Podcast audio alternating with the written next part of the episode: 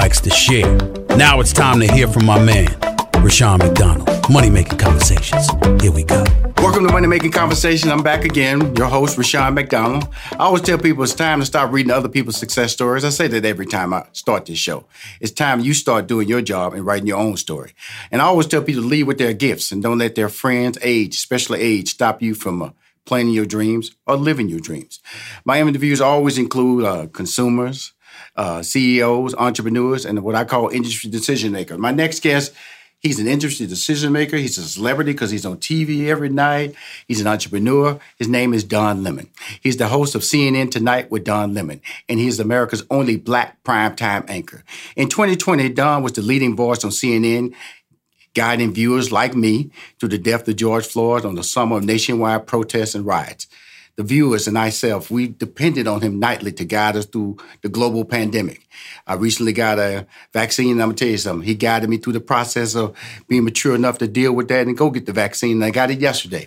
Now, in an urgent, deeply personal, and riveting plea, his new book shows us how deep our problems lie with racism and what we can do to begin to fix the problem. The book is entitled This is the Fire What I Say to My Friends About Racism.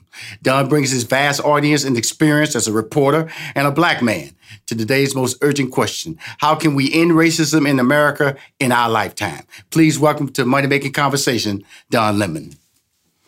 Rushion, thank you so much. It's good to be with you again. And wow, what an introduction. Well, you know, some man, it, it was it was emotional, you know, because I read the book, and the, the book was a journey. And I, I say that to everybody that uh, before I get into detail about the book, one of the things that uh, I love what you said is somebody says they have the answer to racism basically walk away from because they lied. And you said right. in the book because that's true. Talk to us about that. Well, I said I wanted to write this book because I thought I had some uh, things that I could speak to and that I could speak because I'm at the uh, really at the matrix of, as you so keenly pointed out, of everything that happens in this country every single night or every weeknight at least, sometimes on weekends, sometimes seven nights a week. Uh, and I'm just sort of guiding people through the process. And so um, so you're right on about that.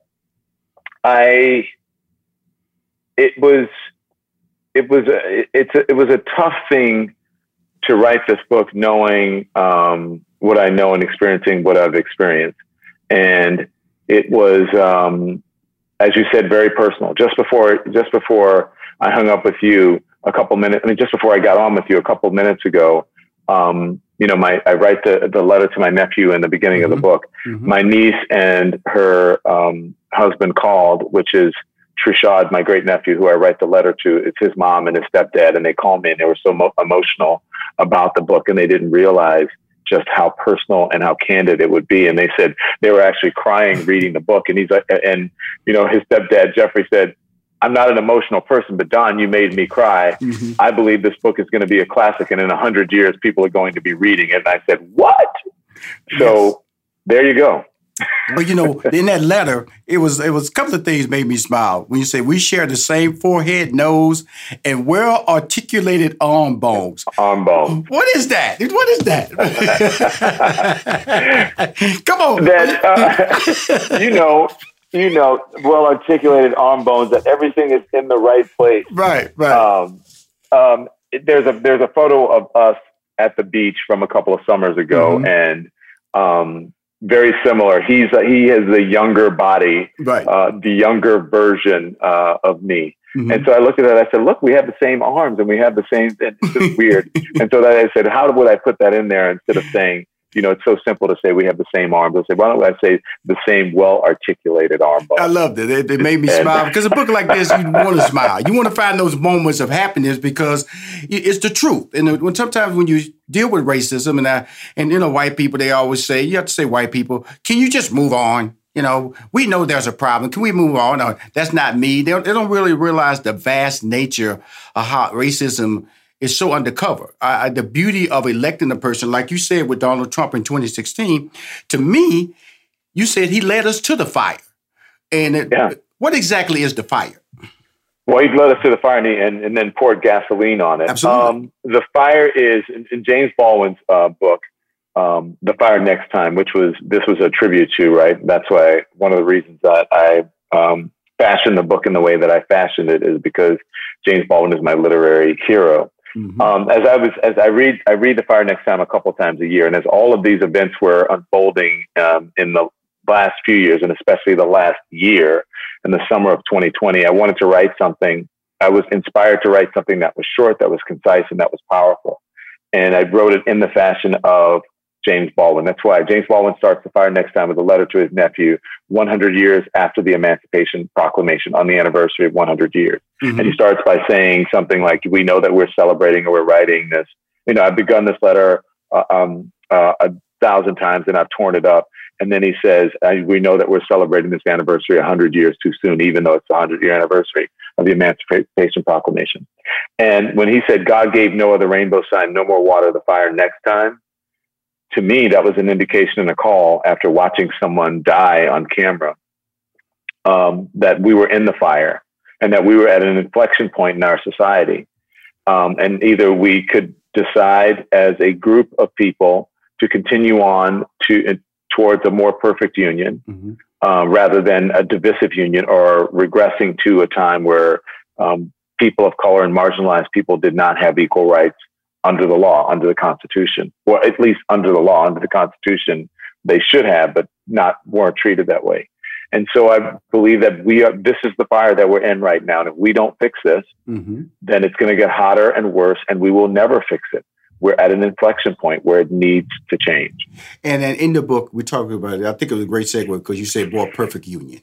Because at the age of 33 yeah. in your book, you talk about Thomas Jefferson and his writing. But before we go there, let's go back to 1619 as you talk in the book when it really all started, you know, mm-hmm. and, and, you know, men and women of dark complexion, a color complexion, skin were sold as slaves in 1619. And then you mm-hmm. jump to Thomas Jefferson at the age of 32, and when they wanted to do right, but they were shouted down by men who didn't want to do right because they said, "Who's going to pick the cotton? I'm not picking the cotton." So the cotton's uh, not going to pick itself, right?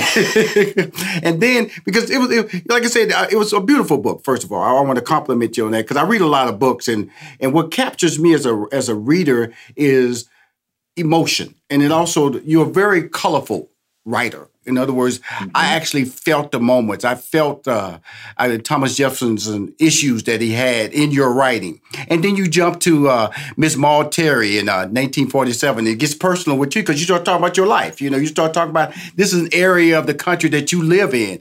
And she, as a black woman, was in a position to purchase land and the issues that she had to deal with. And then you jump even further to George Floyd in 2020. Why was it important to have these transitional time moments in your book to set the stage?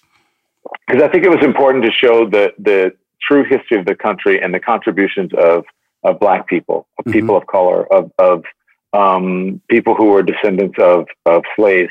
I thought it was important to be able to point that out because I don't think that we can solve this unless we start at the beginning. And the beginning is a true history of this country. You mentioned 1619. There's a 1619 project. But there's also what we should realize is that long before the Mayflower was here, there were people who came over mm-hmm. who made the journey across the Atlantic, and they were Africans, and there were people who helped to build this country for free. So while we look upon the descendants or the people who came over on the Mayflower as some sort of, some sort of vaunted or celebrated position, um, perhaps that we should teach the history of the people who came over before them as well, and who actually built the country for free as slaves, slave labor.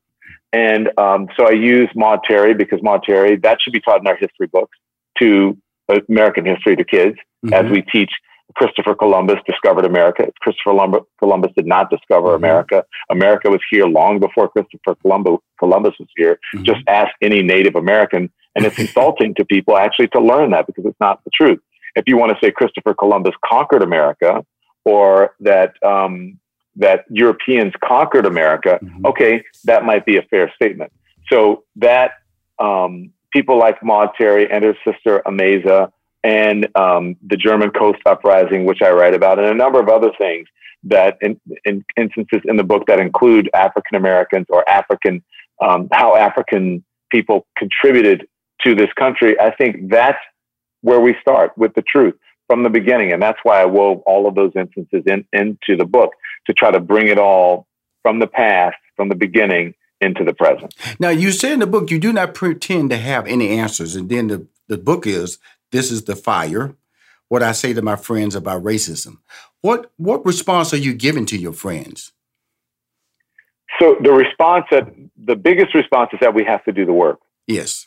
Is that there's a shared responsibility that we all have as Americans where we can't say, well, you know, my people didn't do this and my right. people didn't do that and I didn't own slaves and I didn't. But um, there, but there were people in this country um, who weren't able to vote, weren't able to get an education, who uh, were not able to live what they where they wanted, and weren't able to, which is the, the biggest part of it, is to earn generational wealth. Right.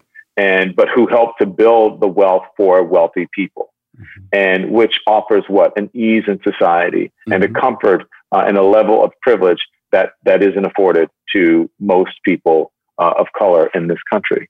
And so, what I tell them is that again, they must know their history, start from the beginning, right. and teaching their children the, the real history of this country. Mm-hmm. But I also tell people that the difference is going to be made with relationships because when you see people as human, when you see people's humanity, it's hard to discriminate against them. It's hard to dehumanize them. And it's even more difficult to put your knee on their neck for almost nine minutes on a street in front of the world to see. You know, so relationships, get to know people who don't look like you. That's really important. And it really, it was a, uh, it was interesting things when I talk. I try to talk out of when I talk to my staff or I talk to my family or talk to my my daughter. I always talk about the reality of what Donald Trump was to this country. I always felt that, and I tell the people this: I said, if Hillary Clinton would have won in 2016, I think that we needed this gut check because I felt that Donald Trump pushed this country into a state of racist reality, and mm-hmm. it brought out a lot of people who are boldly letting them know how they feel about race, but boldly letting them know, letting you know what side of the aisle they're willing to stand on. Do you think that's good or bad? Because myself, I think I want to know what a person thinks yeah. instead of them hiding what they think. I want to know as well. I would rather someone tell me who they are. I would rather know who they are. And we do now. And that's why I say in the book that he was the president we deserved and probably the president we needed. Now, would would it have been better if it, if we could have learned the same lessons through a different person with a different experience? Yes, but all things being what they were and what they are right now, we must look at the reality, and that yes. is that he exposed um, for us the the symptoms of what was boiling or going on beneath the surface, and he's the one that sent us into the doctor's office to have it diagnosed and then fixed, whatever that is, whether it's a long uh, process of of convalescing and trying to get better and um, and recovery, or whether it's just to excise the problem and try to do it immediately and, and as fast as possible. But whatever it is, he led it, he exposed it, and he led us here. And now we know we don't have to live in um, some um, false yes. reality yes. that we thought that we were post-racial because we're not. Absolutely. You know, the thing about it, I it, here's the interesting part about my life, and you know, when you you know you develop a relationship with a person like you. You know, I value the time I spend with you now, but I even value the time I spend with you when I'm at my home and I turn you on. And there's a there's an honesty about you, Don. Please expound on that because it's, it's, it's riveting to me Last night when I saw you interview the uh, Capitol Police officer who mm-hmm. had, uh, and you and, and 12 uh, Republican members of Congress didn't want to honor them because they didn't see the January 6th event as a, an insurrection, even though uh, five people died at that little, I guess, protest that got out of hand. I guess that's what they're calling it. I don't know. But uh, this man, you know, he used the word uh, racial slur. He didn't want to use the N word. But he was mentally bruised and may take years of therapy to recover from that moment. But you was the interviewer. How did you how were you taking all that and then maintaining emotion? Well, I have to because um, I am the facilitator, right? And if I lose my composure, then you don't get anything out of the interview. But at the very beginning of the interview, uh, I started talking to him, and then he said, "I'm sorry, I stopped. I didn't expect to be this emotional." Right. And so I said to him, "It's okay go ahead and talk to us. Why are you emotional? And then it get then he has to explain it. Um, it, it gives him a place to go rather than going down uh, spiral and spiraling into his emotions. Sometimes you just have to allow it and let people say what they want to say. But I think it was more productive um, that he explained his feelings and why he had become so emotional. And he said, because I hadn't really had a chance before this interview, the way I set it up, the interview, he said, it gave him a fuller perspective or more fulsome perspective right. about um, what had transpired and what people thought about it. And also, he had done uh, one earlier interview, and in that earlier interview, he had not spoken to his fellow officers. Right. And after speaking to his fellow officers, he got more of their experiences, and that cut even deeper. Right. Because one of one of his fellow officers said to him, um, the protesters were not only calling, you know, me the N word, but they said, "Hey, N word, you have that rifle in your hand. You're so big and bad. Why don't you put that rifle down, and we'll show you how big of an N word you are." Mm-hmm. And this is a police officer mm-hmm. who is who puts his life on the line every day. And these people who are out there are supposed to be supporters of the of police officers and you know so-called Blue Lives Matter, but they're beating them with Blue Lives Matter flagpoles and signs. So, wow. Um, that's that's why he was emotional because he had had time to absorb it. He hadn't had time to absorb it before. I think he was somewhat still uh, in a state of shock. Well, you know, in, in reading this book, you know, great picture on the back, by the way. I love that picture. Where, where was it taken at? Thank you. What was it taken at? That was taken in the backyard of my house, in front of. Uh, I have a shed in the backyard. right. see, what is it? A shed in the backyard, and that's the door to the shed. Uh-huh. And I'm uh-huh. actually um, standing right next to. There's a hydrangea bushes that I'm trying not to crush. Because I say, you know, as a book you write about a black man with white heritage, you embody both the struggle and the hope of reconciliation. You know, and I look at this very simple picture and it's and it works for you. You know, you know, I don't see the tie, I don't see the look I see on TV, and you have an amazing smile. That's why it's always with me and you when I interview you. I really want to see the smile, but I I have to balance that because you're such a you know your, your business is serious. You're a guy you're, you're a guy who has to who present the whole process of being serious and also informative. Talk to us before yeah. we exit on this brilliant book. This is the fire. What I say to my friends about racism by Don Lemon. Give us a wrap up, my friend, so we can sell some more books. Tell me what do you want to know? What do you want to know, know, from me? Where do we go? You know, without revealing the process of your book, but where do we go? How do we? What What do I have to do? I, you know, I feel I'm doing a good job. We go with honesty. Mm-hmm. We go with a sense of openness. We go with a vulnerability, the same vulnerability, uh, or at least, and the same mindset that we had uh, during the summer of 2020 when we were locked in our homes. Right. Uh, when um, when our hearts and our minds were open and then we saw someone uh, die in front of our eyes. Mm-hmm. We go with that vulnerability and we have to, to, um, to a large degree, trust that our countrymen will do the right thing, but trust yet verify. But I would, I would say, uh, uh, but here's what I think again, and I hate to keep harping on this, and I know people think it's, you know, it may sound trite. We have to establish relationships, especially with people who do not look like us. Yes. The people who do not live, uh, particularly maybe in our same neighborhood or travel in our same circles. That is the only way it's going to happen. We have to begin to respect and learn and love each other and see each other's humanity. And that, and, and, and then beyond that, we have to begin to do the work. That's it. We got to do the work and and doing the work requires an open mind and an open heart. Well, you've done the work. You've written a brilliant book, an informative book, an emotional book. Uh, this is the fire. What I say to my friends about racism. What you say to me every night makes me feel good and informs me and gives me hope. Don Lemon, don't you stop. And you are the prime time black man for America. from, from, now till I die. Okay. Rushion, thank you so much for this. I really appreciate all your support.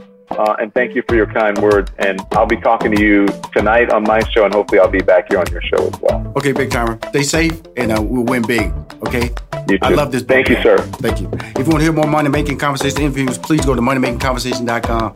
I'm Rushion McDonald. I'm the host. Thank you, Don.